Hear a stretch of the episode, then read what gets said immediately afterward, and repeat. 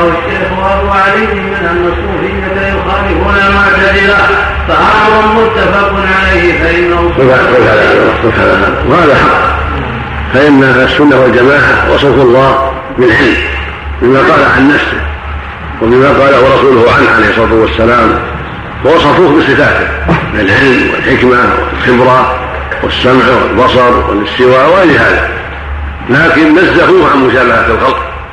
قالوا هذه الصفات حق أسماء الحق. وهو موصوف بها.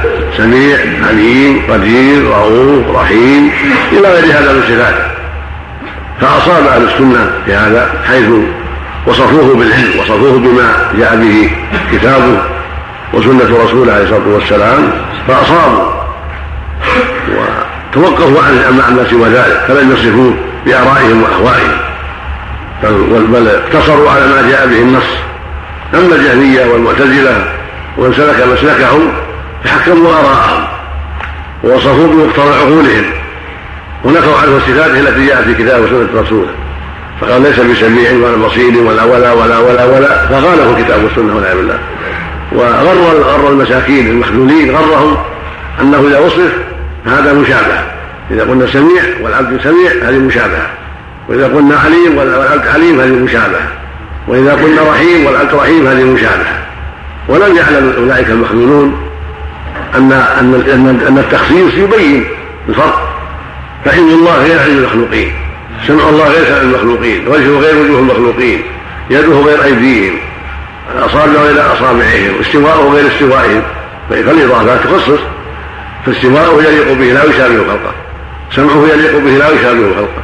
بصره يليق به لا يشابه خلقه. وهكذا بقية الصفات. كما قال عن نفسه ليس كمثله شيء وهو السميع البصير. فاتضح الأمر. فاذا قلت آه، البعير له عين وله يد وله رجل وله رأس والبعوضه لها رأس ولها عين وهي هل يقبل المشابهه لا هذا له شيء وهذا له شيء البعوض شيء والبعير شيء وإن كان المخلوقه كلها مخلوقة. فهذا مخلوق وهذا مخلوق لكن البعير غير البعوض له هذا هذا يحمل عليه ويركب وينفع الناس ويؤكل لحمه وهذه بعوضه لا تساوي شيئا. ومع ذلك لها سمع ولها بصر ولها ولها ولها ولها. فلا يلزم من مماثلة المخلوقات. ما تلزم المخالقه ما إذا قلت أن البعير يسمع والبعوضة تسمع والبعير يحس والبعوضة تحس. ما يلزم التشابه بين المخلوقين. فكيف برب العالمين؟ الذي لا يشبهه شيء سبحانه وتعالى. إذا كان المخلوقات نفوسها لا تشابه. وإن كانت في في, في لها سمع ولها بصر ولها ولها ولها ولها لكنها مختلفة. البعير شيء والبعوضة شيء والذباب شيء والكلب شيء وهكذا المخلوقات مختلفة. فاذا فهكذا إذا قيل أن الله يسمع ويبصر والمخلوق يسمع ويبصر لا يلزم التشابه. هذا شيء وهذا شيء. ولم يكن له كفوا أحد. فلا تضرب لله الأمثال. نسأل الله السلامة والعافية. نعم. نعم. بسم الله الرحمن الرحيم. لو قرن الرسالة. نعم. قالنا انها رجال الحديث وان قالوا إنهم يتمسكون بالسنة. نعم. الصوفية الذين ذكرهم بخير في الرسالة. المقصود هذا أصلهم مو المقصود أنهم مستقيمون المقصود هذا أصلهم. كل واحد له انحرافات كل واحد له أغلاط. مثل علماء السنة. كل واحد من علماء السنة معصوم. كل واحد له أخطاء ولا أغلاط. لماذا تسموا بالصوفية؟ لماذا ما يكون مع في اسباب قيل من صفاء القلوب من نمية تحلي صفاء القلوب. غير من أجل تقميص الصوف لأنه يحتمل الصوف من باب الزهد من باب يعني التواضع. إلا هذا هذا ليس له أسباب عندهم. وهم أخطأوا في هذا. لو سلكوا مسلك الصحابة وساروا على منهج المسلمين ولم يوثروا له شعارا خاصا كان انتهى المشكل. فلم يحصل لهم هذه المشاكل. نعم. التسمي هو بدعة التسمي باسم صوفي يعني ما يسمي نفسه صوفي ما هو بدعة هذا في التسمية لأن الله سمونا مؤمنين ما. ينبغي له ينبغي له تسموا بأسماء الله نعم. إذا صار صوفي مستمر على عبادة نعم. نعم. قال رحمه الله تعالى وهذا الذي ذكره الشيخ أبو علي من ان الصوفيه يخالفون المعتزلة. فامر متفق عليه فإن أصول الصوفية لا تلائم في الصفات. فان فان فان نعم. فإن أصول الصوفية لا تلائمون من الصفات بل هم لا لا تلائمون. نعم. نعم. بل هم لا تلائمون لا تلائمون. نفي الصفات. نعم. بل هم بعض الناس عن الالتزام بالصفات والقدر ومن المعلوم ان طريقه أن طريقة الكلام في الجواهر والأعراض. في أدلة أصول الدين ومشاكله هي الطريقة التي سلكها معتزلة وأخذها عنهم متكلمة الصفاتية من الأشعرية ونحوهم وهي الطريقة التي أشار إليها أبو القاسم فعلم أن القوم مخالفون لهذه الطريقة الكلامية. نجر أبو القاسم إلى قولها وكذلك قد ذكر أبو القاسم في ترجمة الشيخ أبي الحسن بن الصائغ وزمنه زمن الكاتب سنة ثلاثين وثلاثمائة. قال وكان من كبار المشايخ وقال قال أبو عثمان النووي ما رايت من المشايخ؟ انور من ابي يعقوب النهرجوري ولا أكثر هيبة من ابي الحسن بن صالح. قال البشيري سئل ابن الصالح عن الاستدلال بالشاهد على الغائب فقال كيف يستدل بصفات من له مثل ونظير على صفات من لا مثل له ولا نظير؟ والاستدلال بالشاهد على الغائب في إثبات الصفات هي طريقة شيوخ أبي القاسم من المتكلمين الذين يجمعون بين الشاهد والغائب في الحد والدليل والشرط والعلم. لإثبات الحياة والعلم وسائر الصفات فقد رد الشيخ أبو الحسن هذه الطريقة. ومما يبين هذا أن أعظم المشايخ الذين أخذ عنهم أبو القاسم جمعا لكلام مشايخ الصوفية وتأليفا له ورواية له والشيخ أبو عبد الرحمن السلمي فإن القشيري لم يدرك شيخا أجمع لكلام القوم وأحرص على ذلك وأرغب فيه منه ولهذا صنف في ذلك ما لم يصنفه نظراء كما أن الذين أدركوا أقوام القاسم من مشايخ القوم لم يكن فيهم أقوم بهذا الباب في شيخ الإسلام أبي إسماعيل عبد الله بن محمد.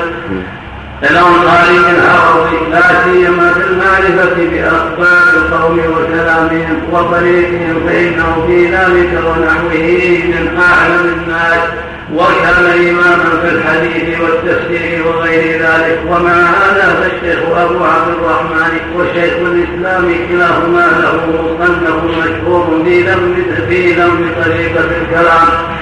التي يدخل في يدخل فيها كثير مما ذكره أبو القاسم من الدلائل والمسائل حتى ذكر شيخ الإسلام في كتابه.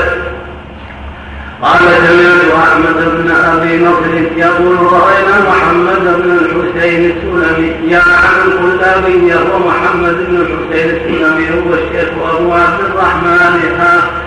أعرف مشايخ أبي القاسم القشيري بطريقة الصوفية وكلامهم ومعلوم أن القول من أبعد الناس عن اللعن ونحوه لحضور أنفسهم. ولولا أن أبا عبد الرحمن كان الذي عنده أن الكلابية مباينون لمذهب الصوفية المباينة العظيمة. الذي توجب مثل هذا لما فعله أبو عبد الرحمن هذا والكلابية هم مشايخ الأشعرية. فإن أبا الحسن الأشعري إنما ابتدى بطريقة أبي محمد بن كلاب وابن كلاب كان أقرب إلى السلف زمنا وطريقا وقد جمع أبو بكر فور الشيخ الكشيري كلام ابن كلاب والأشعري وبين اتفاقهما في الأصول.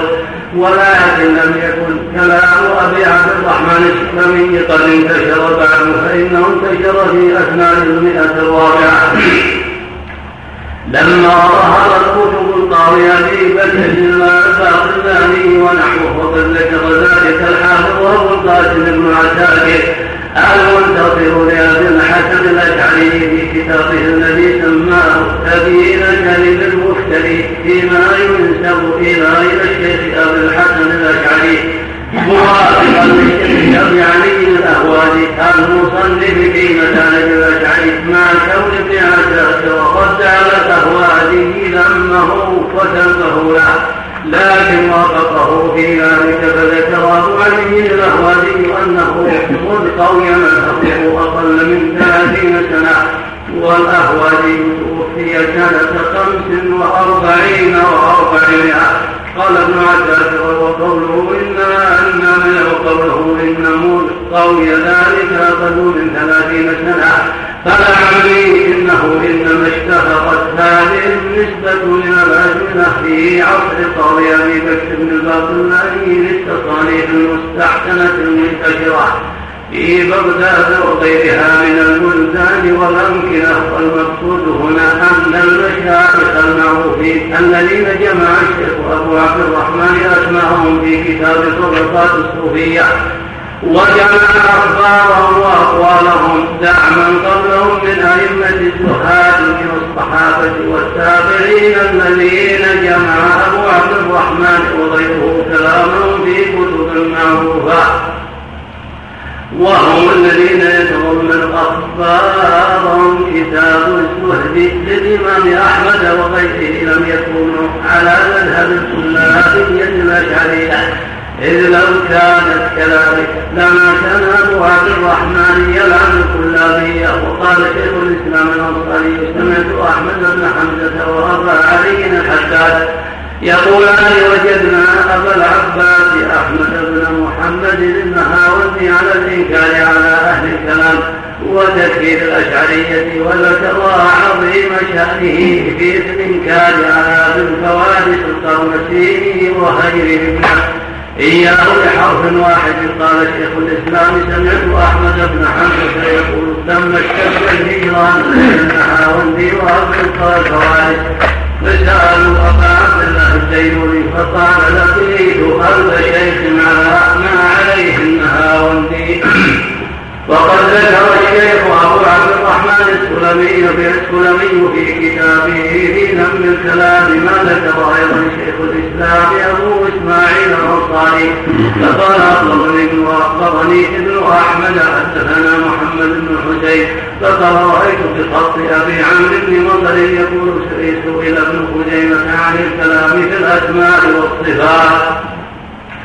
فقال بدعة بدعة ابتدعوها ولم يكن أئمة المسلمين وأرباب المذاهب وأئمة الدين مثل مالك وسفيان والأوزاعي والشافعي وأحمد وإسحاق ويحيى بن يحيى وابن المبارك ومحمد بن يحيى وأبي حنيفة ومحمد بن الحسن وأبي يوسف يتكلمون في ذلك.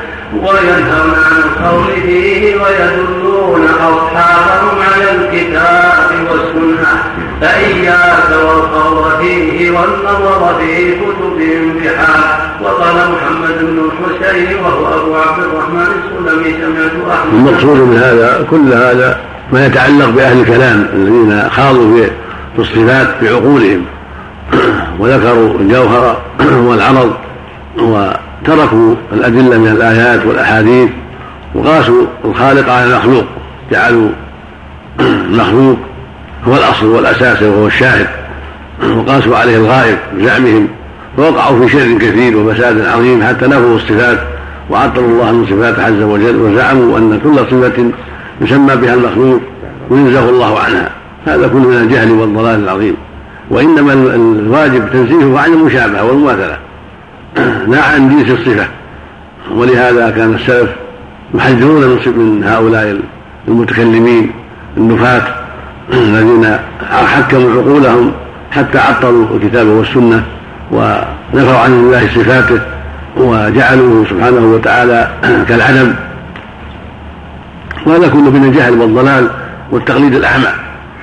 هذا الذي أنكره مالك وأحمد والأوزاعي وابن راهويه والأئمة الكبار من العلم لأن في الخوض في ذلك تعطيل الكتاب والسنة والتباسا على الناس واضطرابا للعقول فلهذا حذروا من أهل الكلام وحذروا من كلامهم وحذروا من اعتماد ما يقولون ودلوا الناس على الأخذ بكتاب الله وسنة الرسول عليه الصلاة والسلام. ففي ذلك الكفاية والمقنع والهداية. قال الله قال رسوله فهذا يثبت ما أثبته الله ورسوله من الصفات والأسماء والأفعال وينفي المؤمن ما نفى الله ورسوله من الصفات والاسماء والاعمال حتى يكون بهذا قد تقيد بكتاب والسنة ودرج على سلف على طريق سلف الأمة ويكفيه بالنفي قوله تعالى ليس كمثله شيء ليس كمثله شيء هو السميع البصير ولم يكن له كفوا أحد فلا تضربوا ولا أمثال هذا كله كافي في أن صفاته لا تشابه صفات المخلوق سبحانه وتعالى نعم نعم نقل عن تفسير الأشعرية نعم. نعم. نقل عن بعض المفسر الأشعرية. ما أدري ما سمعنا وقال في هذا يمكن نعم. وقال محمد بن الحسين وهو أبو عبد الرحمن السلمي سمعت أحمد بن سعيد السمعاني بموت سمعت أبا بكر بن أبي الصامت سألت أبا بكر بن سيار عن القول بالكلام فنهاني عنه. أشد النهي وقال عليك بالكتاب والسنة. وما كان عليه الصدر الأول من الصحابة والتابعين وتابع التابعين فاني رأيت المسلمين في اقطار الأرض ينهون عن ذلك وينكرونه ويأمرون بالكتاب والسنة. قال شيخ الإسلام أبو إسماعيل الأنصاري وأخبرنا أحمد بن محمد بن عباس بن إسماعيل المطري أخبرنا محمد بن عبد الله بن البيع وهو الحافظ أبا سعيد عبد الرحمن بن محمد المطري سمعت أبا بكر بن محمد بن إسحاق بن عيينة يقول من نظر في كتب المصنفة في العلم ظهر له وبان بأن الكلابية لعنهم الله كذبة فيما يحكون عني مما هو خلاف أمري وديانتي. قد عرف أهل الشرق والغرب أنه لم يصنف أحد في التوحيد وفي أصول العلم مثل تصنيفي فالحاكي عني خلاف ما في كتب المصنفة التي حملت إلى الآفاق شرقا وغربا كذبة فتقع وقال شيخ الإسلام وأخبرني أحمد بن حمزة حدثنا محمد بن حسين. وهو أبو عبد الرحمن السلمي سأل يقول بلغني أن بعض أصحاب أبي علي الجزجاني سأله كيف الطريق إلى الله. قال أصح الطرق وأعمرها وأبعدها من الشبه اتباع الكتاب والسنة قولا وفعلا وعقدا ونية لأن الله يقول وإن تطيعوه تهتدوا. فسأله كيف طريق اتباع السنة؟ قال بمجانبة البدع واتباع ما اجتمع عليه الصدر الأول من علماء الإسلام وأهله. والتباعد عن مجالس الكلام وأهله ولزوم طريقه الاقتداء والاتباع لذلك أمر بذلك أمر النبي صلى الله عليه وسلم بقوله ثم أتوا بذلك أمر النبي صلى الله عليه وسلم بقوله تعالى ثم أوحينا إليك أن اتبع ملة إبراهيم حنيفا. قال شيخ الاسلام اخبرني طب وفي معنى قوله تعالى ثم جعلناك على شريعة فاتبعها. ولا تتبع أهواء الذين لا يعلمون. فهي شريعة واضحة موصله إلى النجاة والسعادة وهي ما في الكتاب العظيم والسنة المطهرة. لا في الأحكام ولا في الأسماء والصفات. نعم. اللهم المستعان نعم حدثنا محمد بن حسين وابو عبد الرحمن سمعت أبا بكر بن محمد بن عبد الله بن شاذان الرازي سمعت أبا جعفر الفقاني سمعت الجنيد بن محمد يقول أقل ما في الكلام سقوط هيبة الرب من القلب والقلب اذا علي من الهيبة من الله علي من الإيمان. قال أبو القاسم صدق رحمه صدق رحمه الله. نعم. قال أبو القاسم ونحن نذكر هذا الفصل جملة جملا من متفرقات كلام فيما يتعلق بمسائل الاصول ثم نحذر على الترتيب. قال قال أبو القاسم رحمه الله. بسم الله الرحمن الرحيم. الحمد لله رب العالمين وصلى الله وسلم على نبينا محمد وعلى آله وصحبه أجمعين. قال رحمه الله تعالى قال أبو القاسم ونحن نذكر في هذا الفصل جملا من متفرقات كلامهم فيما يتعلق بمسائل الاصول ثم نحدث ثم نحدث على الترتيب بعدها ما يشتمل على ما يحتاج إليه في الاعتقاد على وجه الايجاز سمعت الشيخ أبا عبد الرحمن السلمي يقول سمعت عبد الله بن موسى السلامي يقول سمعت الشبلي يقول جل الواحد المعروف قبل الحدود وقبل الحروف.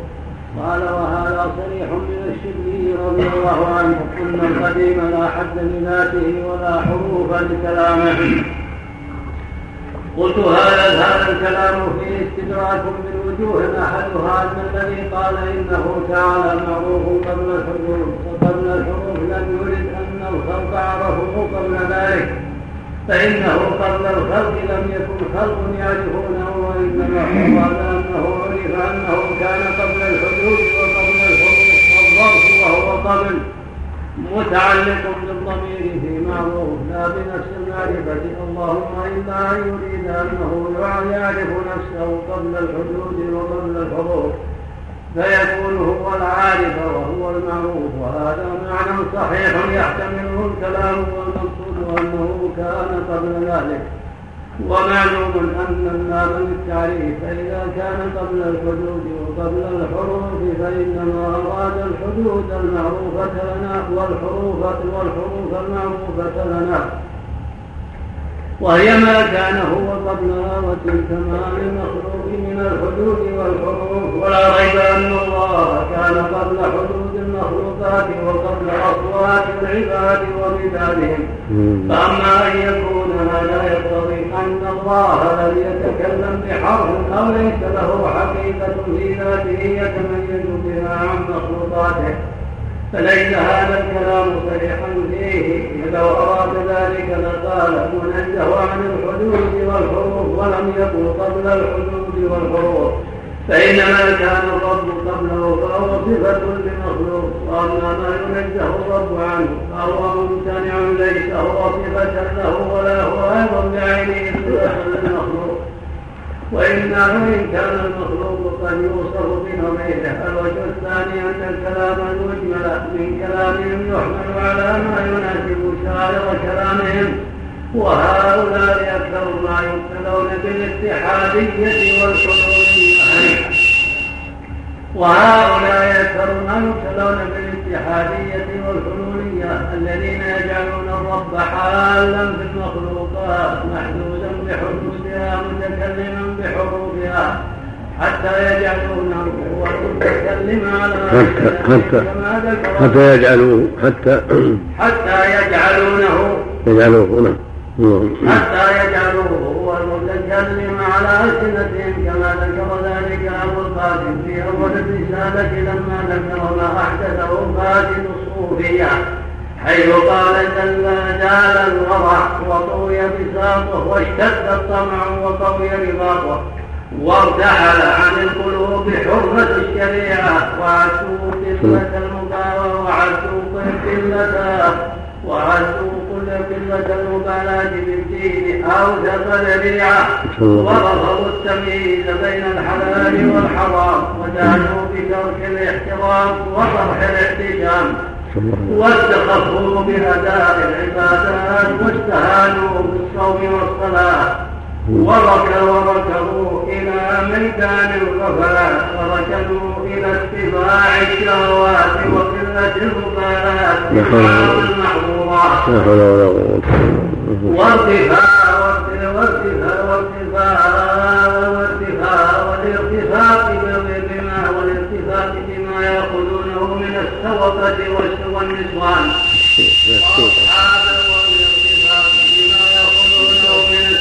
السوقة إلى السوق من السوقة نعم من السوقة والنسوان وأصحاب السلطان ثم لم يرضوا بما تعاطوه من سوء هذه الأفعال. حتى أشاروا إلى أعلى الحقائق والأحوال فادعوا أنهم تحرروا عن رفق الأغلال وتحققوا بحقائق الوصال وأنهم قائمون بالحق تجري عليهم أحكامه وهم محو ليس له لله عليهم. ليس لله عليهم فيما يحفظونه أو يذرونه عتب ولا لوم وأنهم كوشفوا بأسرار الاحديه واختطفوا عنهم بالكلية وزالت عنهم أحكامه البشرية وبقوا بعد ثنائهم عنه بعد ثنائهم عنهم بأنوار الصمدية والقائل عنهم والقائل عنهم غيرهم إذا نطقوا والنائب عنهم سواهم فيما تصرفوا بل صرفوا وهؤلاء كثيرون في المنتسبين إلى الصوفية وعلى مثل ذلك قتل الحلاج. الشبلي وأمثاله يريدون أن يميزوا بين المخلوق بين المخلوق والخالق لنفي مذهب الاتحاد والحلول كما نقل عن الجنيد إفراد القدم عن الحدث وكما قال أبو طالب المكي صاحب قوت القلوب ليس في مخلوقاته شيء من ذاته ولا في ذاته شيء من مخلوقاته. وذكر أنه معروف قبل الحدود والحروف وهي ما عرف من حدود المخلوقين وحروفهم. وإذا كان معروفا قبل ذلك لم يكن محدودا بحدودهم ولا متكلما بكلامهم. الوجه الثالث أن أصول اعتقاد أئمة الطريق إلى الله لا يؤخذ مما يحكى عن مثل الشبلي ولو كانت الحكاية صادقة لما عرف من حال الشبلي وأنه كان يغلب وأنه كان يغن وأنه كان يغلب عليه الوجه. حتى يزول عقله وتحلق لحيته ويذهب به إلى المارستان ويسقط عن التمييز بين الحق والباطل. ومن كان في هذه الحالة لم يجد أن يجعل كلامه وحده أصلا يفرق به بين أئمة الهدى والضلال. والسنة والبدعة والحق والباطل. لكن يقبل من كلامه ما وافق فيه أئمة المشايخ. وهو ما دل عليه الكتاب والسنة وأقبح من ذلك أن يعتمد في أولياء الله في أصول الدين على كلام لم ينقل مثله إلا عن الحلاج وقد قتل على الزندقة وأحسن ما يقوله الناصر له أنه كان رجلا صالحا صحيح السلوك لكن غلب عليه الوجد والحال حتى عثر في المطاف ولم يدر ما قال. كلام السكران يروى ولا يروى فالمقتول شهيد والقاتل مجاهد في سبيل الله. دع ما يقوله من ينسبه إلى المخالف وخلط الحق بالباطل وليس أحد من مشايخ التدريس لا أولهم ولا آخرهم يصاوب الحلاج في جميع مطالب بل اتفقت الأمة على أنه إما مخطئ وإما عاصم وإما فاسق وإما كافر. ومن قال إنه مصيب في جميع هذه الأقوال المذكورة عنه فهو ضال بل كافر بإجماع المسلمين. وإذا كان كذلك كيف يجوز أن يجعل عمدة لأهل طريق الله كلام لم يذكر الله عنه ولا يذكر باعتقاد مشايخ طريق الله. كلام أبسط منه وأكثر وهو ما قال فيه أخبرنا أبو عبد الرحمن السلمي. قال سمعت محمد بن محمد بن غالب قال سمعت أبا نصر أحمد بن سعيد السنجاري يقول قال الحسين بن منصور الزم الكل الزم كل الحدث لأن القدم له الذي في الجسم ظهوره فالعرض يلزمه.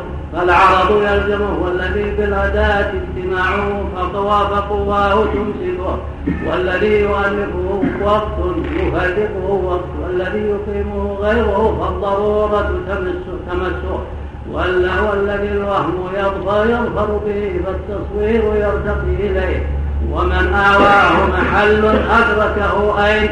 ومن كان له جنس طالبه بكلمه إنه سبحانه لا يظله فوق ولا يظله تحت ولا يقابله أحد ولا يزاحمه ولا يزاحمه عنده ولا يأخذه خلف ولا يحده أمام ولم يظهره قبل ولم يفنه بعد ولم يجمعه كل ولم يوجده كان ولم يفته ولم يفقده ليس ولم يفقده ليس وصفه لا صفة له وفعله لا علة له وكونه لا أمد له تنزه عن أحوال خلقه.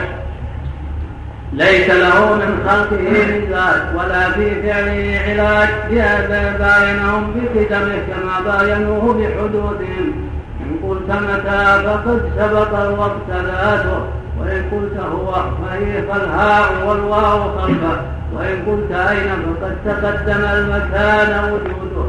فالحروف آياته ووجوده إثباته. ومعرفته توحيده وتوحيده تمييزه من خلقه.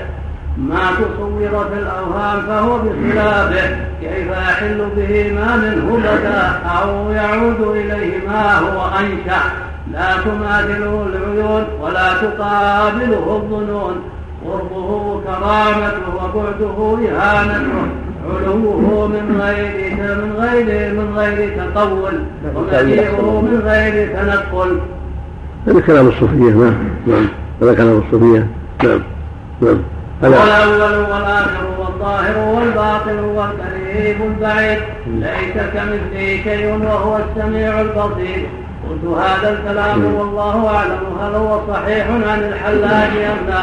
فإن في الاسناد من لا أعرف حاله وقد رأيت أشياء كثيرة منسوبة إلى الحلاج من مصنفات وكلمات ورسائل وهي كذب عليه لا شك في ذلك. وإن كان في كثير من كلامه الثابت عنه فساد واضطراب لكن حملوه أكثر مما حمله. وصار كل من يريد أن يأتي بنوع من الشطح والطامات يعلوه إلى الحلاج لكون محله أقبل لذلك من غيره. ولكن ولكون قوم ممن يعظم المجهولات الهائلة يعظم مثل ذلك فإن كان هذا الكلام صحيحا فمعناه الصحيح هو نفي مذهب الاتحاد والحلول الذي وقع فيه طائفة من المتصوفة نسب ذلك إلى الحلاج فيكون هذا الكلام من الحلاج ردا على أهل الاتحاد والحلول. وهذا حسن مقبول أما تفسيره بما يوافق رأي أبي القاسم في الصفات فلا يناسب هذا الكلام. وقد يقال إن هذا الكلام فيه من الشطح ما فيه وما زال أهل المعرفة يعيبون الشطح الذي دخل فيه طائفة من الصوفية حتى ذكر ذلك أبو حامد في إحيائه وغيره وهو قسمان شطح هو ظلم وعدوان. وإن كان من وإن كان من ظلم الكفار وشطح هو جهل وهذيات والإنسان ظلوم جهل. قال أبو حامد وأما الشطح فمعنى فما فما فمعني به صنفين من الكلام. معني به صنفين؟ فمعني به صنفين من الكلام. صنفان نعم غلط ما يكون مفعول معني؟ لا يفعل. معني اسم مفعول. لكن على قول من قال ان المجرور قد يقدم على أن المفعول الأول يوصل بين المفعول الثاني. له وجه ضعيف ما ماشي نعم. فمعني به صنفان من الكلام احدثه بعض المتصوفة. أحدهما الدعاوى الطويله العريضه للعشق مع الله والوصال المغني عن الأعمال الظاهرة. حتى ينتهي قوم إلى دعوى الاتحاد وارتفاع الحجاب. وارتفاع الحجاب والمشاهدة بالرؤية والمشافهة بالخطاب. فيقولون قيل لنا كذا وقلنا كذا ويتشبهون به بالحسين بن منصور. الحلاج الذي صلب لأجل إطلاقه كلمات من هذا الجنس. قال والصنف الثاني من الشطح. كلمات غير مفهومة لها ظواهر رائعة وفيها عبارات هائلة وليس وراءها طائل وهي إما أن تكون غير مفهومة عند قائلها بل يصدرها عن خبط في عقله. وتشوش في خياله لقلة إحاطته بمعنى كلام قطع سمعه وهذا هو الأكثر. إما أن تكون مفهومة له ولكنه لا يقدر على تفهيمها وإرادها بعبارة تدل على ضميره. قال ولا فائدة لها لهذا الجنس من الكلام إلا أنه يشوش القلوب ويدهش العقول ويحير الأذهان. قلت وهذا الكلام المحكي عن الحلاج فيه ما هو باطل وفيه ما هو مجمل محتمل وفيه ما لا يتحصل له معنى صحيح. بل هو مضطرب وفيه ما ليس في معناه فائدة وفيه ما هو حق لكن اتباع ذلك الحق من غير طريق الحلاج أحسن وأشد وأنفع. فقوله الزم الزم كل الحدث لأن القدم له يتضمن حقا وهو أنه سبحانه قديم وما سواه محدث.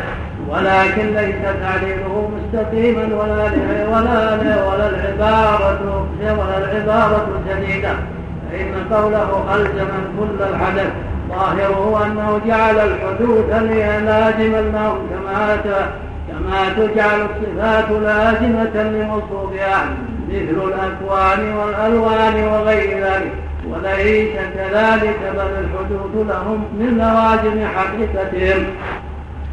فلا يمكن المخلوق أن يكون غير محدث حتى يلزم بذلك. بل هذا مثل قول القائل ألزم المخلوق أن يكون مخلوقا؟ وألزم المصنوع أن يكون مصنوعا؟ وأما تعليل ذلك بقوله لأن القدم له فليس كون القدم له هو الموجب لحلوله اذ كونه كونه موصوفا بصفة لا يمنع أن يوصف المخلوق بما يليق به من تلك الصفة. كما أن العلم له والحياة والكلام والسمع والبصر وللمخلوق أيضا علم وحياة وكلام وسمع وبصر. فقد قال الله تعالى ولله العزة ولرسوله وللمؤمنين. فتعليل إلزام الحدود لهم بأن القدم له كلام ساكت بل المخلوق محدث لما بل المخلوق بل المخلوق محدث لنفسه لنفس ذاته وعين حقيقته مثل كونه مطلوبا ومصنوعا وفقيرا ومحتاجا فإن هذه الصفات الناقصة المتضمنة احتياجه إلى الله وربوبية الله ثبتت له لنفس حقيقته وإلزامه إياه الحدث يقتضي نفي القدم عنه ونفي أنه على كل شيء قدير وأنه بكل شيء عليم وأنه مستغن بنفسه عما سواه. فانتفاء هذه الصفات عنه هو ليس لأمر وجودي ولا لأجل أن الله متصف بها. بل هذه الصفات يمتنع ثبوتها له ولا يمكن قد تفسر بتأويل حسن كما سنذكره فيما بعد إن شاء الله تعالى. وقوله فالذي بالجسم ظهوره فالعرض يلزمه. هذا الكلام يتضمن ثبوت ثبوت الجسم وشيء ظهر بالجسم وغير وعرض يلزمه. وعند الذين نصر أبو القاسم طريقتهم وسائر أهل الكلام ليس في المخلوق إلا جسم أو عرض. إذ الجوهر الفرد جزء من الجسم فهذا الكلام لا يوافقه ثم إنه في نفسه قد يقال هو من جنس الشطح لا حقيقة لا حقيقة له فما الذي للجسم ظهوره؟ أهو الجسم أم غيره؟ إن كان هو الجسم فإن كان هو الجسم لم يصح أن يقال الذي ظهر ظهوره هو الجسم. وإن كان غيره وسلم ذلك له فما الموجب لتخصيص ذلك بالكلام فيه دون الجسم والعرض والعرض يلزم الجسم أبين أبين من لزومه ما ليس بجسم. ثم إذا قيل إن العرض يلزمه هو طريقة بعض أهل الكلام المحدث في الاستدلال على حدوث الأجسام بلزوم الأعراض بلزوم الأعراض لها وفي هذه الطريقة من الاضطراب ما قد ذكرناه في موضعه وليست هذه طريقة المشايخ والعارفين. ومن أحسن ما يحمل عليه هذا الكلام أن قائله إن أراد به إبطال مذهب الحلول والاتحاد وظهور اللاهوت في الناسوت وأن الرب سبحانه ليس حالا في شيء من المخلوقات ولا يظهر في شيء من الأجسام المصنوعات كما يقوله من يقول إنه ظهر في المسيح وفي علي وفي الحلاج ونحو ذلك كما يقوله أهل التعيين منهم وكما يقوله من يقول بذلك في جميع المصنوعات على مذهب ابن ابن العربي وابن سبعين ونحوهم. العربي الله المستعان نعم. مشهور مشهور فيه التنكير. طائي نعم ابن عربي وابن سبعين ونحوهم فقوله ألزم الكل الحدث أي جعله لازما لهم لا يفارقهم فلا يصير المحدث قديما. وقوله الذي بالجسم ظهوره يعني أي يعني أي شيء ظهر بهذه الأجسام مما يظن أنه الحق. وأنه أنه ظاهر في الأجسام فالعرض يلزم ذلك الظاهر في الجسم كما يلزم ذلك الجسم. وحينئذ فيكون الظاهر في الجسم بمنزلة نفس الجسم. ليس بأن يجعل أحدهما ربا خالقا والآخر مخلوقا بأولى من العكس. وكذلك قوله الذي بالأداة اجتماعه فقواه تمسكه هذا رد على من يقول بقدم الروح أو بحلول الخالق في المخلوق. فإن أدوات فإن أدوات الإنسان وهي جوارحه وأعضاؤه. بها يكون اجتماع ذلك وقوى الأدوات. يمسك ذلك فيكون مفتقرا إليها محتاجا إليها. والمحتاج إلى غيره لا يكون حقا غنيا بنفسه فلا يكون هو الله. وليس في هذا تعرض بسم الله. الحمد لله والصلاة والسلام على رسول الله. أما بعد فهذه حلقة السادس عشر من شهر ربيع الأول لعام ستة وأربعمائة وألف وعند انتهاء الوجه الأول من الشريط الأصلي الذي تم التسجيل عليه حدث هذا السقط اليسير فنقرأه تماما للفائدة وهو في صفحة أربع وعشرين ومائة من المجلد الأول. قوله رحمه الله تعالى وكذلك قوله الذي بالأداة اجتماعه فقواها تمسكه. هذا رد على من يقول بقدم الروح أو بحلول الخالق في المخلوق فإن أدوات الإنسان وهي جوارحه وأعضاؤه بها يكون اجتماع ذلك وقوى الأدوات تمسك ذلك فيكون مفتقرا إليها محتاجا والمحتاج إلى غيره لا يكون حقا غنيا بنفسه فلا يكون هو الله وليس في هذا تعرض لصفات الحق في نفسه نفيا وإثباتا بقبول مذهب ورد مذهب. إذ لم يقل أحد من الخلق إن الحق يجتمع بالأدوات حتى أن من وصفه بالجوارح والأعضاء من ضلال المجسمة لا يقولون إن اجتماعه بها. وإن أريد باجتماعه بها أنه لا بد له منها فقوله فقواها تمسكه هو مثل قوله إنه لا بد له منها. لا يكون أحدهما إبطالا للآخر بل لزوم ذلك عندهم كلزوم صفاته له وليس في ذلك فقر منه إلى غيره كما أنه قائم بنفسه غني بنفسه ولا يقال إنه مفتقر إلى غيره إذ ما هو من لوازم ذاته هو داخل في اسمه فلا يكون مفتقرا إلى غيره. تم بحمد الله تعالى. مع تحيات وخلص دعوات أبي أحمد محمد ابن رفيق العجمي. وفق الله الجميع لما يحبه ويرضاه وصلى الله وسلم وبارك على عبده ورسوله نبينا محمد النبي الأمي وعلى آله وصحبه أجمعين والتابعين لهم بإحسان إلى يوم الدين. سبحانك اللهم وبحمدك أشهد أن لا إله إلا أنت أستغفرك وأتوب إليك. منها فقوله فقواه تمسكه هو مثل قوله إنه لا بد له منها لا يكون أحدهما إبطالا للآخر. بل لزوم ذلك عندهم كلزوم صفاته له وليس في ذلك فرق منه إلى غيره كما أنه قائم بنفسه غني بنفسه ولا يقال إنه مفتقر إلى غيره إذ ما هو من لوازم ذاته هو داخل فتنة. فلا يكون مفتقرا إلى غيره. وكذلك قوله الذي يؤلفه وقت يفرقه وقت. هذا منطبق على إفساد مذهب الاتحادية. فإن الآدمي يكون تأليفه وتركيبه في بعض الأوقات كما يكون تفريقه في بعض الأوقات. فلا يكون التأليف ولا التفريق لازما له بل هو محتاج فيهما إلى غيره. وكذلك ما يقال إنه يتحد فيه أو يتحد به من اللاهوت وهو مخالف له في وقت آخر. وأما قوله الذي يقيمه غيره والضرورة تمسه على هذا كلام لو ما قاله المؤلف كان خيرا للناس يقول لو ما جاء لكن أراد بهذا بيان أباطيله ما ما فيه من الباطل. وهكذا شأن الصوفية لأنهم في الغالب يأتون بكلمات مشتبهات ملتبسات يحصل بها الضلال لقوم ويفسرها آخرون على مرادهم وآخرون يفسرونها بأفاسيد باطلة.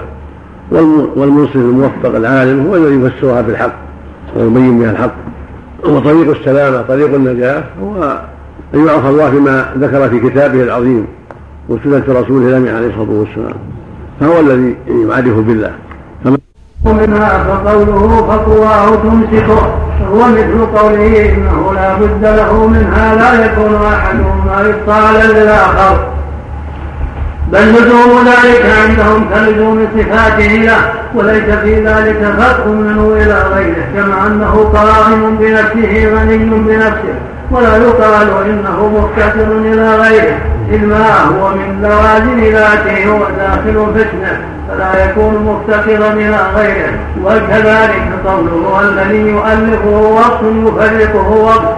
هذا منطبق على إفساد مذهب الاتحادية فإن الآدمي يكون تأليفه وتركيبه في بعض الأوقات كما يكون تفريقه في بعض الأوقات فلا يكون التأليف ولا التفريق لازما له بل هو محتاج فيهما إلى غيره وكذلك ما يقال إنه يتحد فيه أو يتحد به من اللاهون وهو مخالف له في وقت آخر واما قوله الذي يقيمه غيره والضروره تمسه هذا كلام لو ما قاله المؤلف كان خيرا للناس لو ما جاء لكن اراد بهذا بيان باطينه لا ما فيه من الباطل وهكذا شأن الصوفية لأنهم في الغالب يأتون بكلمات مشتبهات ملتبسات يحصل بها الضلال لقوم ويفسرها آخرون على مرادهم وآخرون يفسرونها بافاسيد باطلة. والمنصف الموفق العالم هو الذي يفسرها بالحق ويبين بها الحق. وطريق السلامة طريق النجاة هو أن يعرف الله فيما ذكر في كتابه العظيم وسنة رسوله الأمين عليه الصلاة والسلام. فهو الذي يعرف بالله. كما عرف به سبحانه مثل نفسه في كتابه في كلامه العظيم وفي كلام رسوله عليه الصلاة والسلام. فهو جل وعلا يعرف بأسمائه وصفاته التي جاءت في كتابه العظيم وفي كلام رسوله الامين عليه الصلاة والسلام. أما الصوفية واشباههم من الذين حرفوا الكلام عن مواضعه وخاضوا في كلام الفلاسفة وضموا إليه أشياء من آرائهم وكيسهم هذا يضر ولا ينفع. وينبه الأمر ولا يوضحه فنسأل الله العافية والسلامة. بركه بسم الله. الحمد لله والصلاة والسلام على رسول الله. أما بعد فهذه نهاية حلقة كانت بتاريخ السادس عشر من شهر ربيع الأول لعام ستة وأربعمائة وألف من هجرة الصادق المعصوم عليه أفضل الصلاة وأتم التسليم. وبنهايتها وصلنا إلى صفحة خمس وعشرين ومائة من المجلد الأول. ولدى استهلال الحلقة التي أعقبت ذلك وجدنا أخانا الشيخ فهد حفظه الله تعالى قد استفتح القراءة من صفحة سبع وثلاثين ومئة. متجاوزا بذلك ثلاث عشرة صفحة فلم يقرأها وكأنه استفاد ذلك من قول شيخنا حفظه الله تعالى في الحلقة المتقدمة في ذكر هذه الأباطيل ورد ابن تيمية رحمه الله تعالى عليها. قال الشيخ لو ما قاله المؤلف لكان خيرا للناس. والحق والصواب أنه لا بأس بذكر ذلك. وهذا هو كتاب الله عز وجل. قد ذكر الله عز وجل فيه أصحاب الفرى والبواطيل وذكر فراهم وأباطيلهم ودحضها سبحانه فاندك البنيان عليهم من قواعده ومن أساسه وخر عليهم السقف من فوقهم وأتاهم العذاب. بين الله ذلك في الرد على فرى أصحاب الفرى والعظائم التي نسبوها لله عز وجل. تبارك وتقدس وتباركت أسماؤه وجل في علاه. وللملائكة ولرسل الله صلوات الله وسلامه عليهم أجمعين وكذلك ما نسبوه وزعموه من عدم البعث وأن الله لا يعيدهم وغير ذلك مما بينه الله في كتابه ورد على أصحابه فاندك باطلهم وثبت بذلك الحق وأيد الله أصحاب الحق والقائلين به بما ذكره في كتابه من الرد على أصحاب الباطل في غير ما موضع من كتابه وفي من ذكرهم الله عز وجل فقال غلت أيديهم ولعنوا بما قالوا وقال بل يداه مبسوطتان ينفق كيف يشاء ورد على غيرهم فدحض باطلهم وبين أنهم زعموا أن الملائكة الذين هم عباد الرحمن إناثا وفي القراءة الأخرى وجعلوا الملائكة الذين هم عند الرحمن إناثا فرد على باطلهم وقال أشهدوا خلقهم؟ وفي القراءة الأخرى أو اشهدوا خلقهم؟ وقال سنكتب شهادتهم. وفي القراءة الأخرى ستكتب شهادتهم ويسألون. ورد على قوم آخرين فقال فيهم وقالوا اتخذ الرحمن ولدا وبين أن مقالتهم مقالة عظيمة تكاد السماوات منها تتفطر وتخر الجبال هدا وتنشق الأرض والسماء من عظم مقالتهم أن دعوا للرحمن ولدا.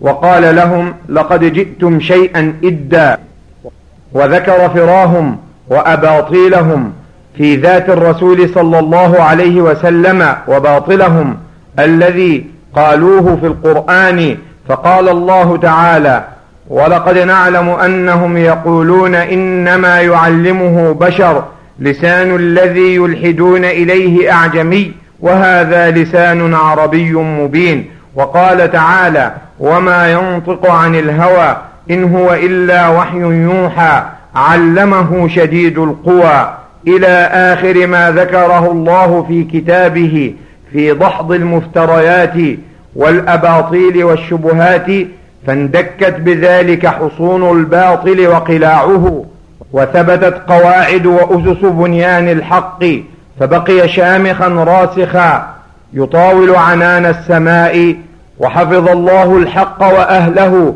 وثبتهم وقال الله في ذلك فغلبوا هنالك وانقلبوا صاغرين. فنسأل الله عز وجل أن يثبت أهل الحق وأن يبطل الباطل ولو كره المشركون. وهذا المنهج الذي سار عليه شيخ الإسلام حفظه الله تعالى من مناهج الحق والصواب.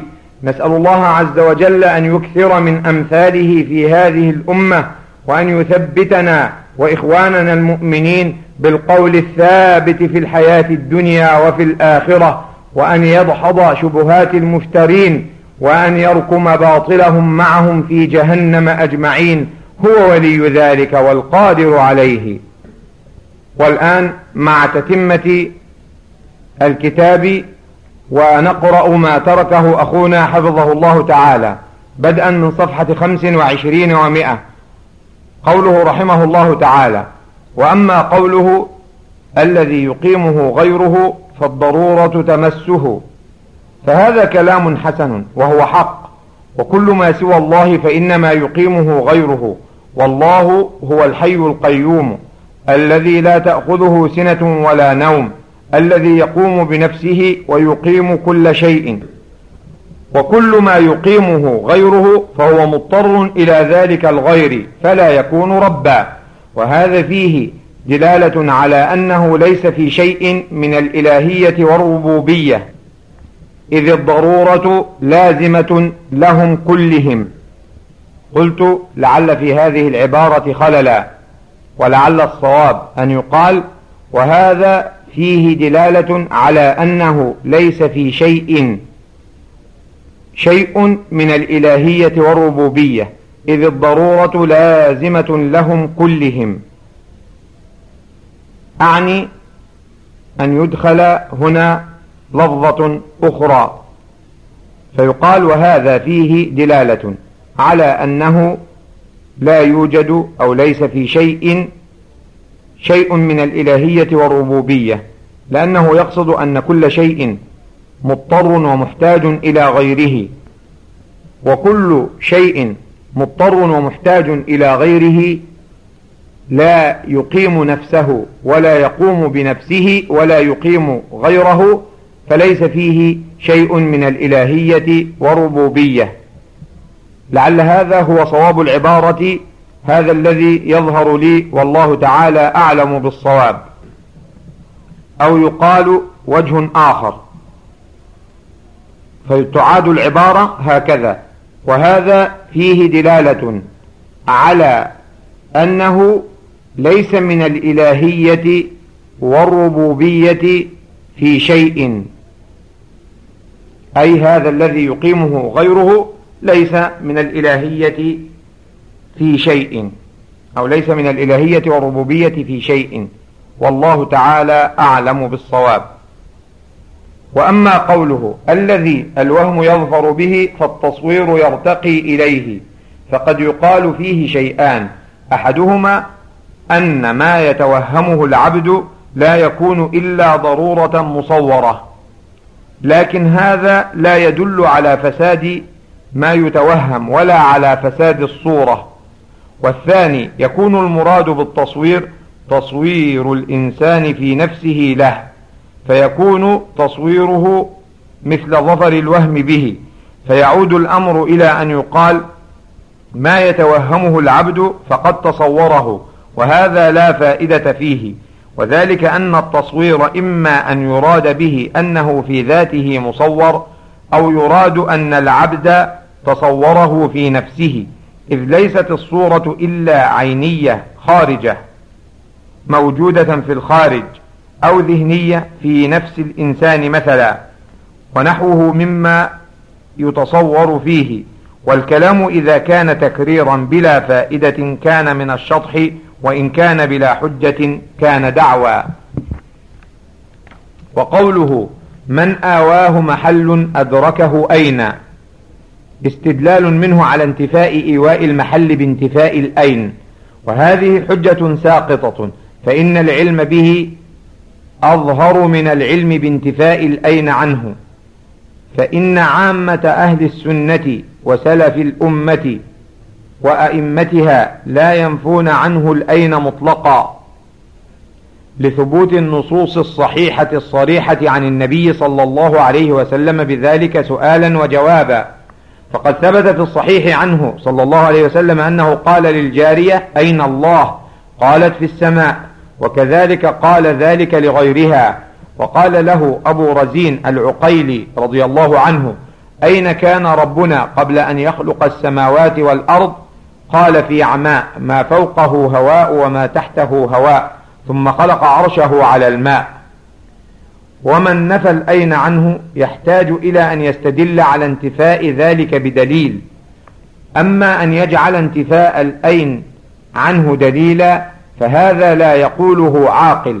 ومن نفى الأين قال لأن الأين سؤال عن المكان. يقول والله ليس في المكان لأن المكان لا يكون إلا للجسم. والله ليس بجسم لأن الجسم لا يكون إلا محدثا ممكنا. فلا بد له من هذه المقدمات أو ما يناسبها. ثم المثبت لما جاءت به السنة يرد عليه بمنع بعض هذه المقدمات. والتفصيل فيها أو بعضها وبيان الحق في ذلك من الباطل. مثل أن يقال المكان يراد به ما يحيط بالشيء والله لا يحيط به مخلوق أو يراد به ما يفتقر إليه الممكن. والله لا يفتقر إلى شيء وقد يراد بالمكان ما يكون الشيء فوقه والله فوق عرشه. فوق سماواته فلا يسلم نفي المكان عنه بهذا التفسير. ونقول قد وردت الآثار الثابتة بإثبات لفظ المكان فلا يصح نفيه مطلقا. وكذلك نقول في سائر المقدمات فظهر أن هذا الكلام لا تصح دلالته إلا أن يراد به نفي الاتحاد والحلول فيكون المعنى لو آواه بطن مريم أو جسد واحد من البشر كما قد يقول بعض ذلك بعض الحلولية لكان الأين يلزمه كما يلزم محله ففرق بين أحدهما والآخر في جعل هذا خالقا وهذا مخلوقا.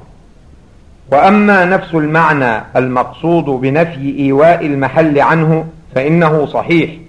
إذا قصد به أنه لا فوقه شيء من المخلوقات فتحيط به أو يكون الرب مفتقرا إليه. وأما إن قصد أنه ليس فوق العرش فهذا باطل ولكن لفظ إيواء المحل بالمعنى الأول أشبه.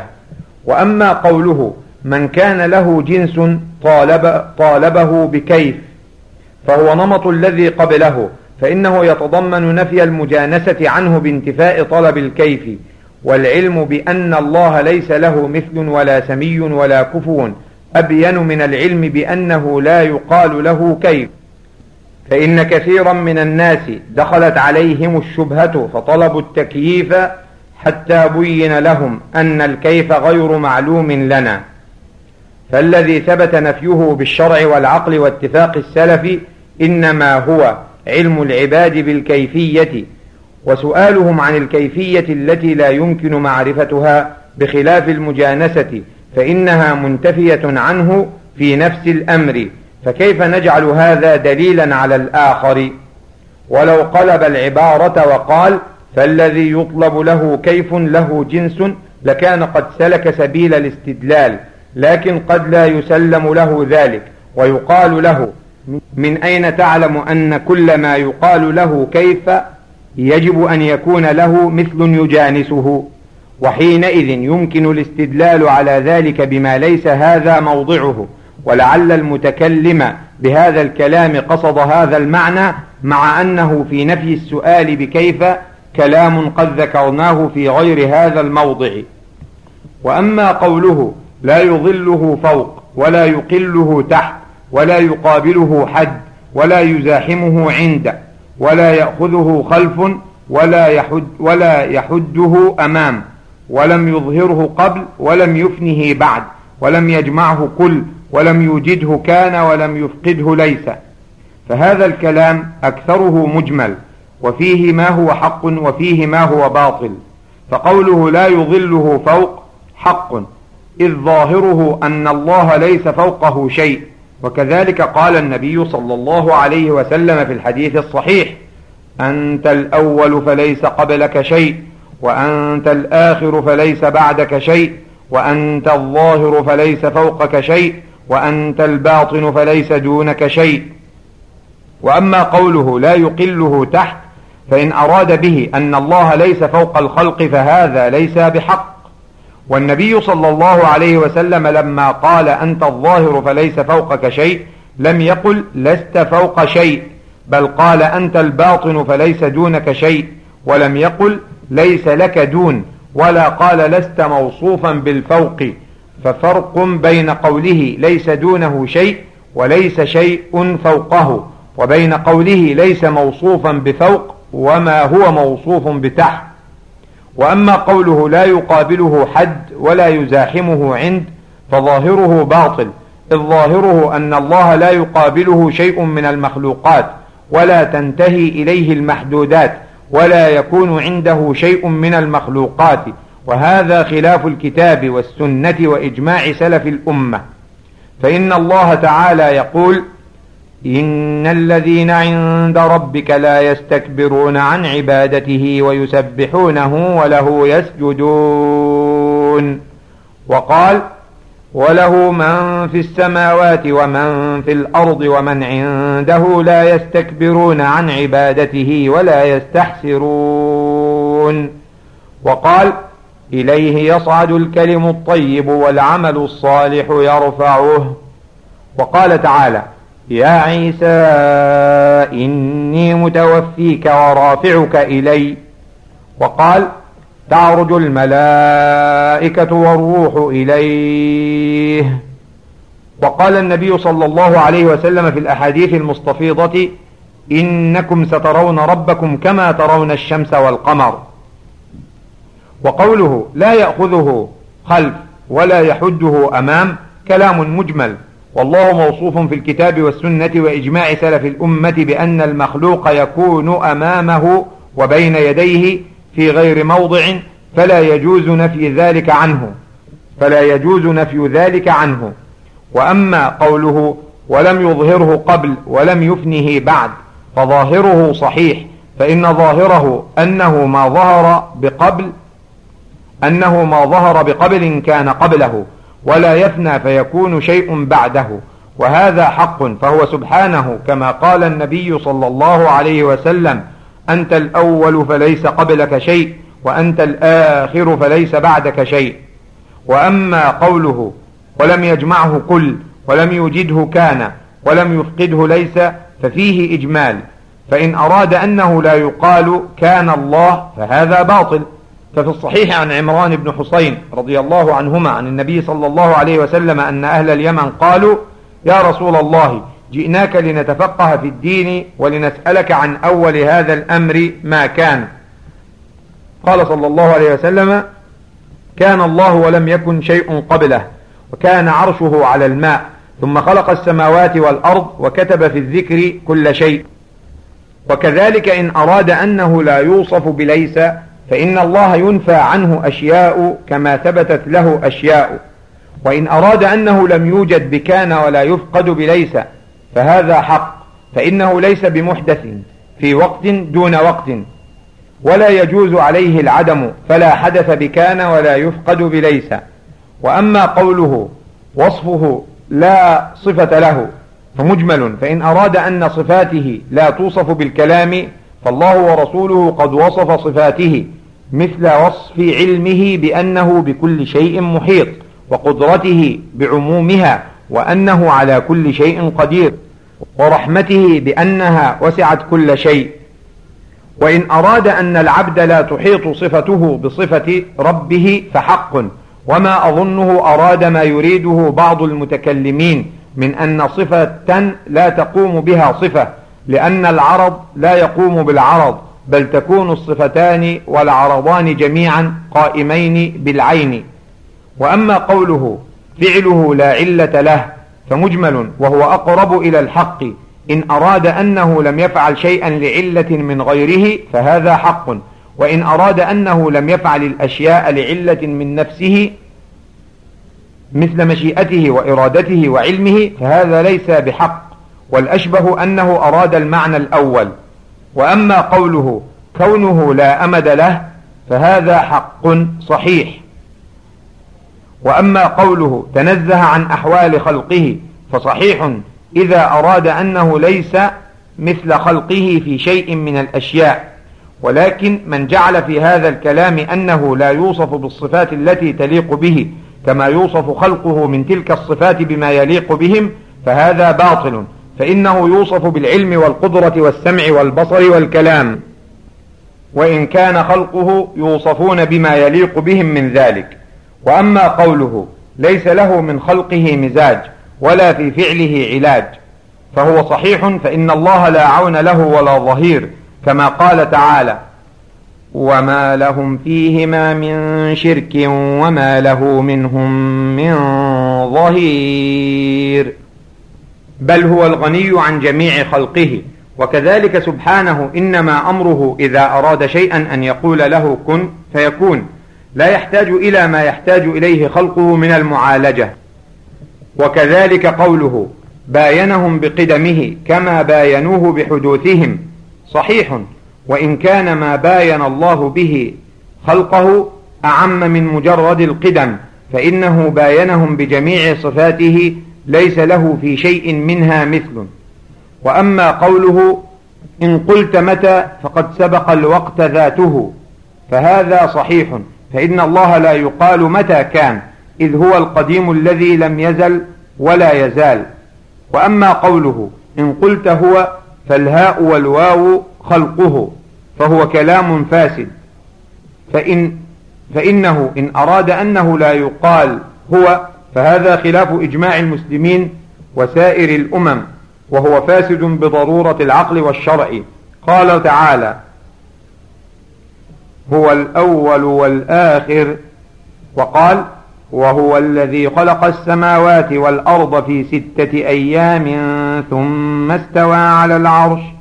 وقال وهو الغفور الودود. وقال وهو معكم أينما كنتم وفي القرآن من ذكر هو أكثر من أن يحصرها هنا فنفي قول هو من أعظم الباطل. وإن أراد أن يقال ما هو لعدم العلم بحقيقته فلا يصلح أن يدل على ذلك بقوله فالهاء والواو خلقه؟ فإن هذا لو كان حجة لصح أن يحتج به في متى وأين.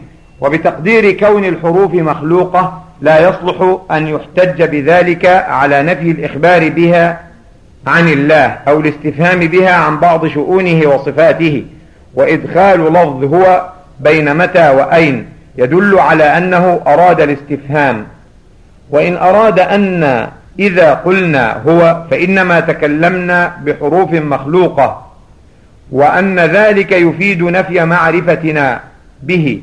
فهذا من أبطل الكلام فإن القائلين بأن الحروف مخلوقة والحروف غير مخلوقة متفقون على أن الإخبار عنه بهو لا ينفي معرفته. فظهر أن قوله الهاء والواو خلقه كلام ليس فيه هنا فائدة بحال. وإذا كان المتكلم بذلك لم يذكر كلاما منتظما مفيدا سواء كان حقا أو باطلا. فهو جدير على ألا يستدل بكلامه على أنه حق أو باطل. ثم قائل ذلك إن أراد أن نفس أصوات العباد مخلوقة فهذا صحيح. وإن أراد أن نفس الحروف حروف القرآن وغيره ما تكلم الله بها وليست من كلامه فهذا خلاف الكتاب والسنة وخلاف سلف الأمة وأئمتها. وأما قوله إن قلت أين فقد تقدم المكان وجوده فحجة ضعيفة لأن وجوده قبل المكان لا يمنع بعد خلق المكان أن يقال وأين هو فإن الأين نسبة وإضافة لا تكون إلا بعد وجود المضاف إليه. وأما متى فهو يقتضي حدوث المسؤول عنه فجواب متى يقتضي حدوثه. إلا أن يجاب عنها بأنه لم يزل. فإذا قال القائل متى كان قيل له لم يزل ولا يزال. وأما جواب أين فهو يقتضي علوه. وهو علي عظيم وليس بمحدث فلا يشبه أحدهما بالآخر. وأما قوله فالحروف آياته فكلام صحيح. وكذلك القرآن هو كلام الله غير مخلوق. وهو آياته وكون القرآن بحروفه ومعانيه.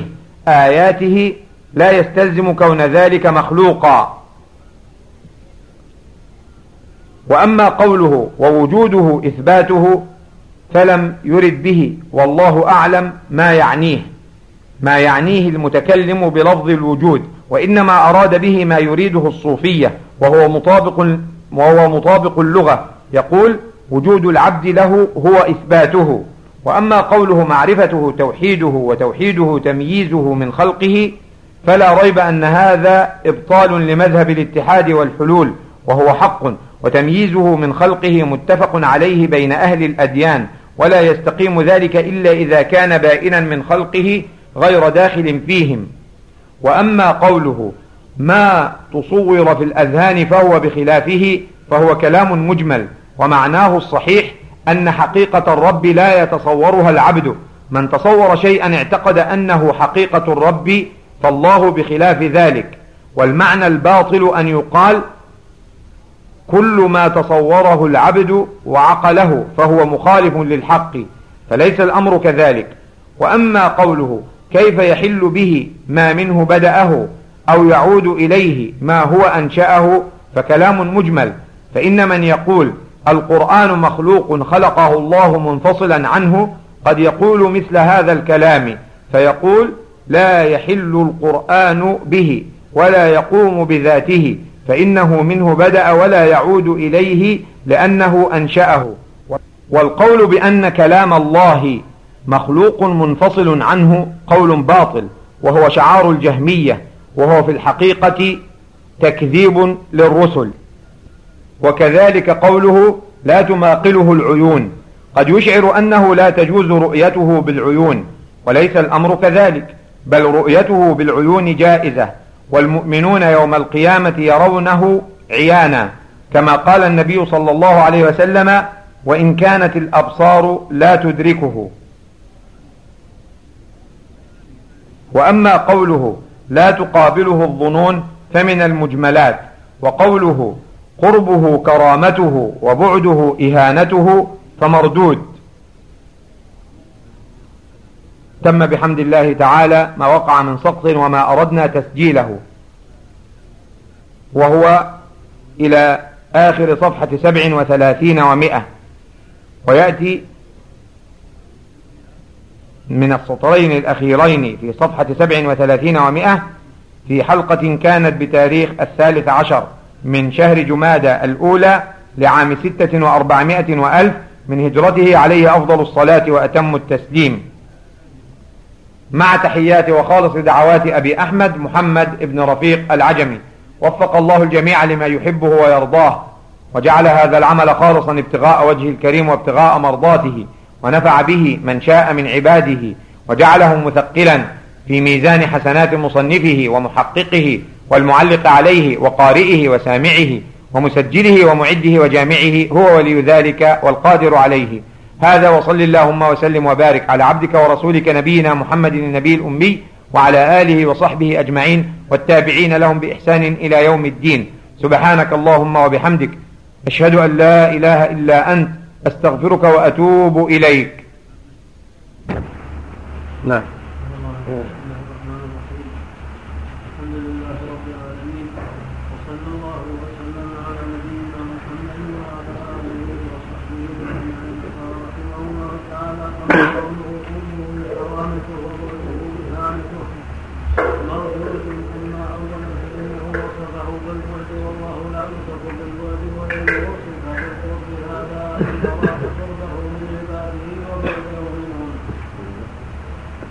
وإن أراد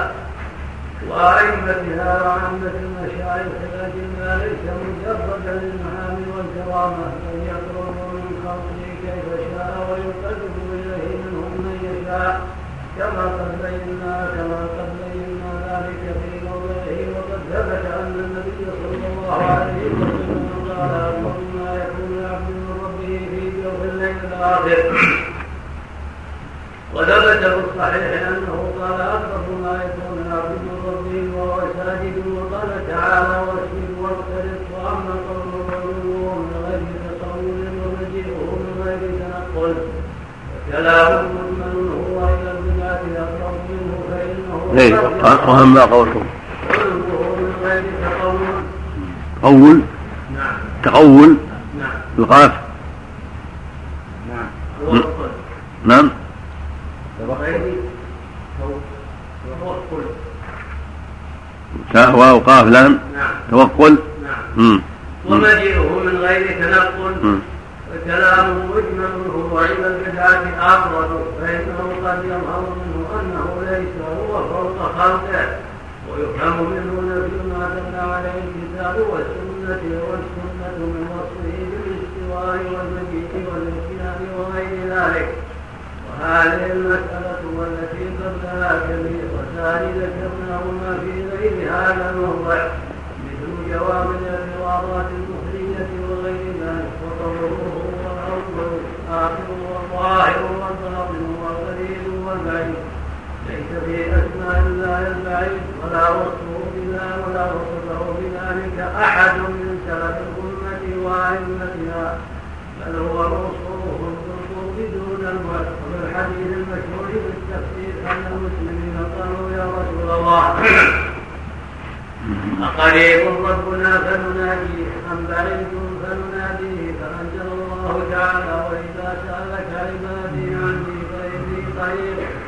وهذا يقتضي وصفه بها بالقرب دون الوجه. في الصحيحين عن أبي موسى عن النبي صلى الله عليه وسلم أنه قال لأصحابه لما جعلوا يرفعون أصواتهم أيها الناس ارجعوا على أنفسكم فإنكم لا تدعون أصم ولا غالبا إنما تدعون سميعا قريبا إن الذي تدعونه أقرب إلى أحدكم من عنق راحلته وإنما الجواب أن يوصف بالعلو والظهور كما قال النبي صلى الله عليه وسلم في الحديث الصحيح. أنت الظاهر فليس فوقك وقال تعالى وهو العلي العظيم. ولو قال هو العلي القريب كان حسنا صوابا. وكذلك لو قال قريب في علومه علي في ذنوبه فأما وصفه بأنه قريب بعيد. فلا أصل له بل هو وصف اسم حسن كما لو قيل العلي السابق أو الجواد البخيل أو الرحيم الراشي ونحو ذلك. الله تعالى له الأسماء الحسنى إنما يؤتى مثل هؤلاء من انبياء الفاتح لما سمعوه يخبر عن نفسه بأنه الأول الآخر الظاهر الباطن. قاسوا على ذلك القريب والبعيد. وهذا خطر لأن تلك الأسماء كلها حسنة إحاطته مكانا وزمانا أما هذا فهو جمع بين الاسم الحسن ورده الوجه الرابع أنه قدم كلام الشريك في الاعتقاد قبل كلام جميع المشايخ الذين هم أجل منه وأعظم مع أن هذه المسألة لا تستحق التقديم وإنما مرتبته فيما بعد كما ذكرنا هنا ذكرنا كما ذكرها هناك. كان الواجب أن يؤخر ذلك إلى موضع فإنه ذكر بعد ذلك أول الواجبات وهذا هو الذي يستحق التقديم. ومثل هذا يقتضي كون المصنف فيه نوع فيه كون المصنف فيه نوعا من الهوى ومن أعظم الواجبات على أهل هذا الطريق قلوبهم من الهوى. فإنما ابنى على قوله وأما من خاف مقام ربه ونهى النفس عن الهوى.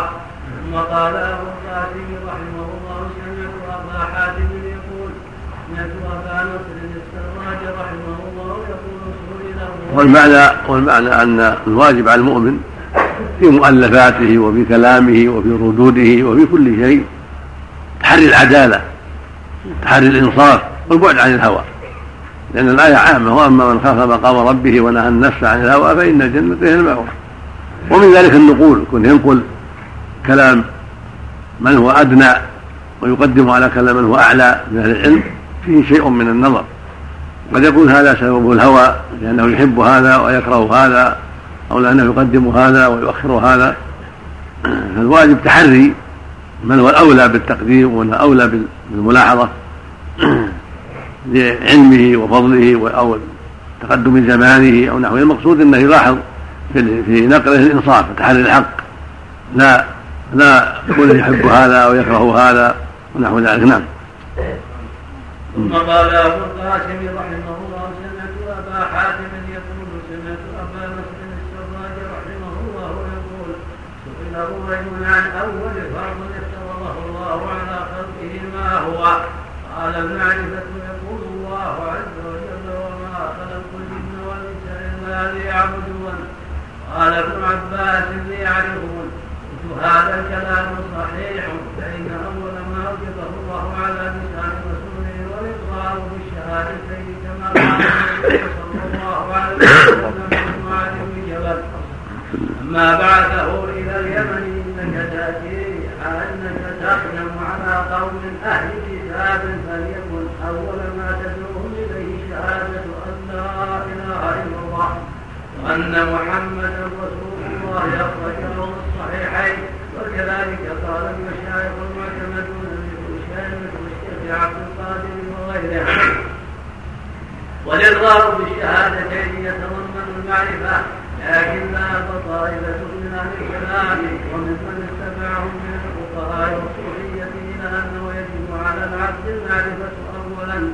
قبل وجوب الشهادتين ومنهم من قال يجب على العبد النظر قبل المعرفة ومنهم من قال يجب القصد إلى النظر ومن غالبة ومن غالبية أما من أوجب الشك وقد بسطنا القول في هذه المسألة في غير هذا الموضع فهذا القول يوافق هؤلاء لكن صحة في صحة الحكاية في هذا الموضع الروين النظر فإنه أيضا من أهل من أهل العلم والمعرفة وما ذكره من الحجة لا يدل على هذا الجواب. فليس في قوله إلا أن يعبدون ما يدل على أن المعرفة أول الواجبات. سواء فسر يعبدون بيعرفون أو فسر بغير ذلك فإن خلقهم من شيء لا يدل على أنه أول واجب إن لم يبين ذلك إن لم يبين ذلك بشيء آخر.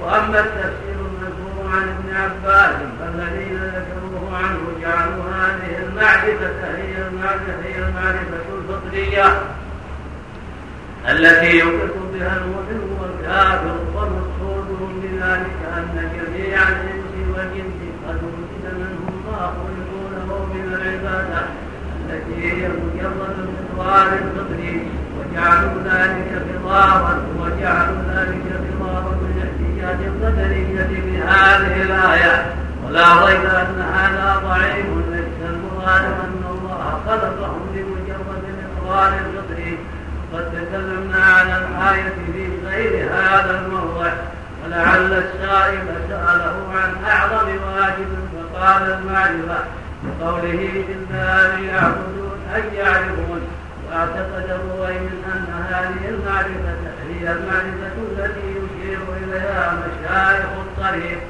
وهي المعرفة وهي معرفة الخواص فيكون جوابه عن أعظم واجب لا عن أول واجب فهذا كما ترى.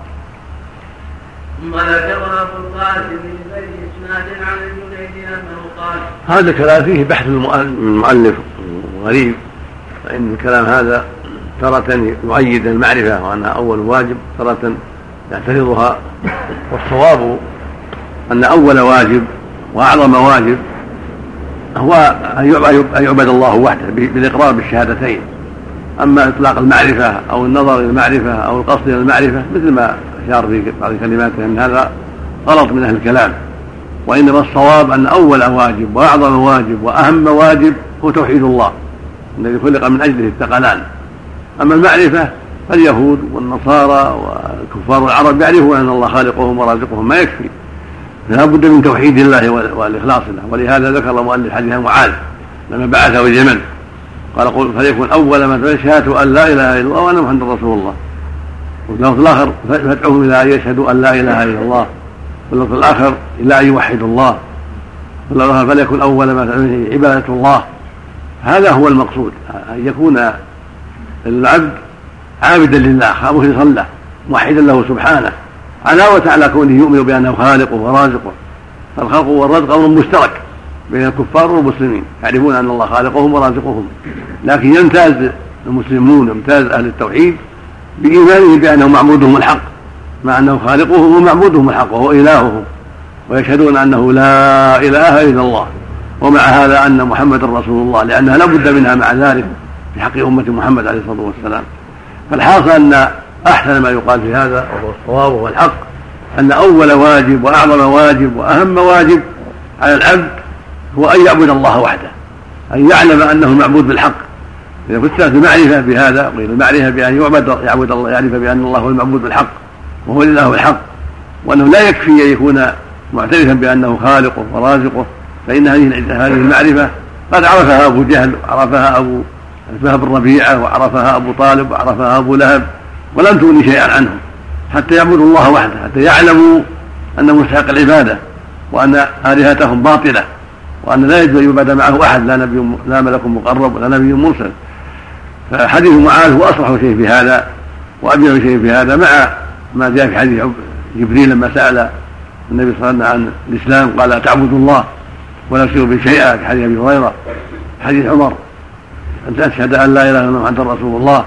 حديث معاذ فادعوا إلى أشهد أن لا إله إلا محمد رسول الله. هذا كله يبين لنا أن هذا هو أول واجب وهو أعظم واجب وهو أهم واجب أن يعبد الله وحده ويخصه بالعبادة ويشهد أنه لا إله إلا الله وأن محمد رسول الله. وإذا أريد بالمعرفة هذا المعنى صحت المعرفة. وأما إطلاق المعرفة مجرد المعرفة فلا يصح لأن اليهود والنصارى والوثنيين وأشباههم ممن يؤمن بالخالق قد عرفوا هذا. ولكن لم يكفي حقهم ولم يكونوا موحدين بل قاتلهم النبي صلى الله عليه وسلم واستحل دماءهم وأموالهم حتى يعبدوا الله وحده حتى يعتقدوا بطلان آلهتهم وينكروها. نعم. તમારા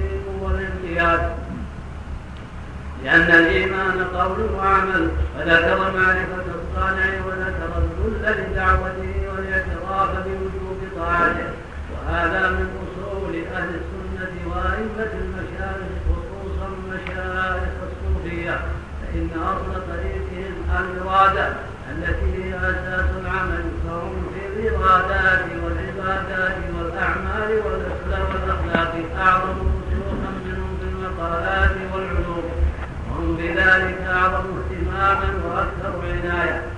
بل من لم يدخل في ذلك لم يكن من أهل الطريق بحال وهذا حق فإن الدين والإيمان قول وعمل. وأوله قول القلب وعمله. ومن لم يكافر من لم ينقذ بقلبه ولم يذل لله لم يكن ولهذا لم يتنازع المشايخ أن الإيمان يزيد وينقص وأن الناس يتفاضلون فيه وأن أعمال القلوب من الإيمان كما يتنازع وأن وأن وأن أعمال القلوب من الإيمان كما يتنازع غيرهم. وذكر كما يتنازع غيرهم؟ نعم. بس.